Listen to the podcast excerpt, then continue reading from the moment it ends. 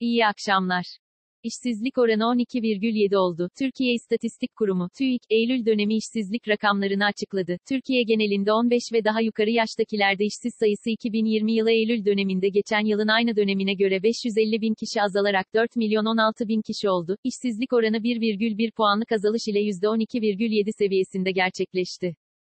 Tarım dışı işsizlik oranı 1,5 puanlık azalış ile %14,9 oldu. Eylül 2019 ile Eylül 2020 arasında 15 yaş üstü çalışma çağındaki nüfus 1 milyon 159 bin artarken, istihdam 733 bin azaldı. Böyle olmasına rağmen TÜİK'in dar tanımlı işsiz sayısı ve işsizlik oranındaki düşüş, iş olmamasına rağmen TÜİK tarafından işsiz sayılmayan nüfustaki artış sayesindeki gerçekleşti. Stoltenberg'den AB'ye Türkiye tavsiyesi, NATO Genel Sekreteri Jens Stoltenberg, Portekiz Başbakanı Antonio Costa ile görüşmesinden sonra düzenlenen ortak basın toplantısında, Doğu Akdeniz ve Türkiye konusunda AB'nin yaptırımda bulunacağı iddiaları soruldu.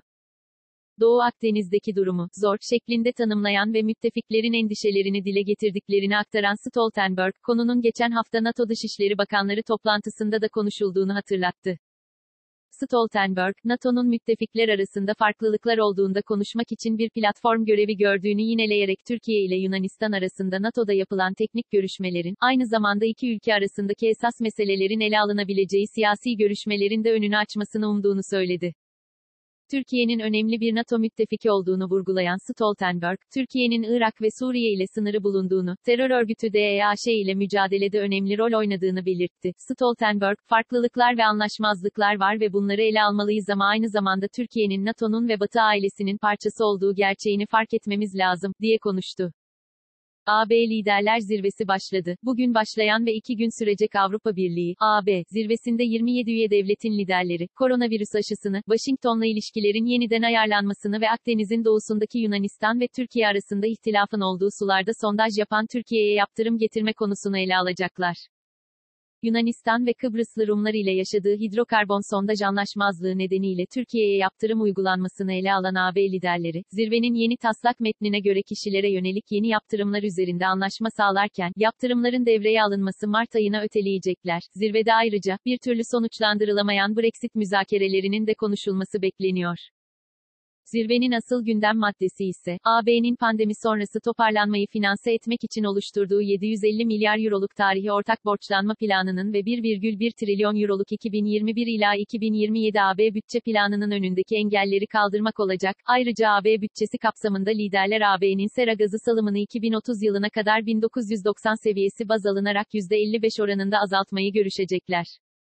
Covid-19 aşısının Türkiye'ye gelişi için geri sayım başladı. Türkiye'nin yeni tip koronavirüse, Covid-19 karşı ay sonundan itibaren sağlık çalışanlarından başlayarak uygulamayı planladığı Sinovac'ın aşısı için geri sayım başladı. Sağlık Bakanı Fahrettin Koca, Bilim Kurulu'nun dünkü toplantısının ardından Çin'den gelecek 50 milyon doz aşının nasıl uygulanacağına ilişkin detayları açıkladı.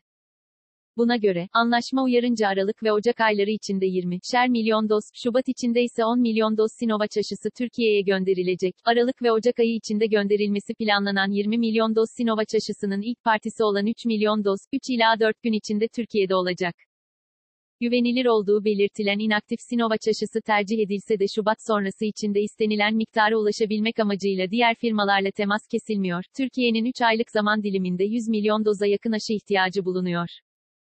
Türkiye, geçen hafta 939,3 milyon dolarlık dış borç ödedi. Merkez Bankası'nın yayınladığı verilere göre, 9 Aralık haftasında 939,3 milyon dolar olan toplam dış borç ödemelerinin 937,68 milyon doları hazine, 1,43 milyon doları diğer ödemeler, 0,19 milyon doları TCMB'ye yapılan ödemelerden oluşurken, IMF'ye ödeme yapılmadı. 2019 yılında toplam 12,8 milyar dolar dış borç ödemesi gerçekleştirilmişti.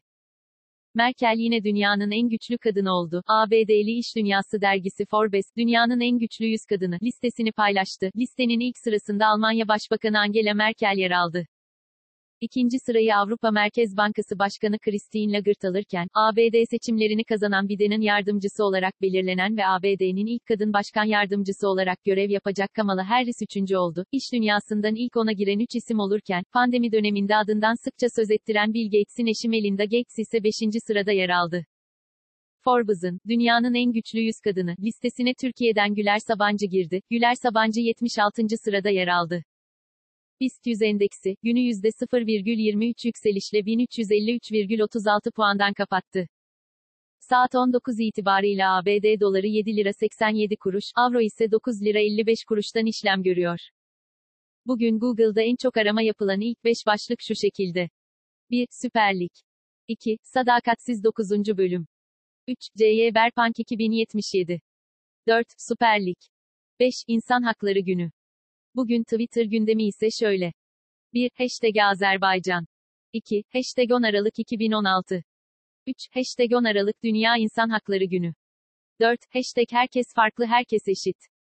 5. Tunus'a 5.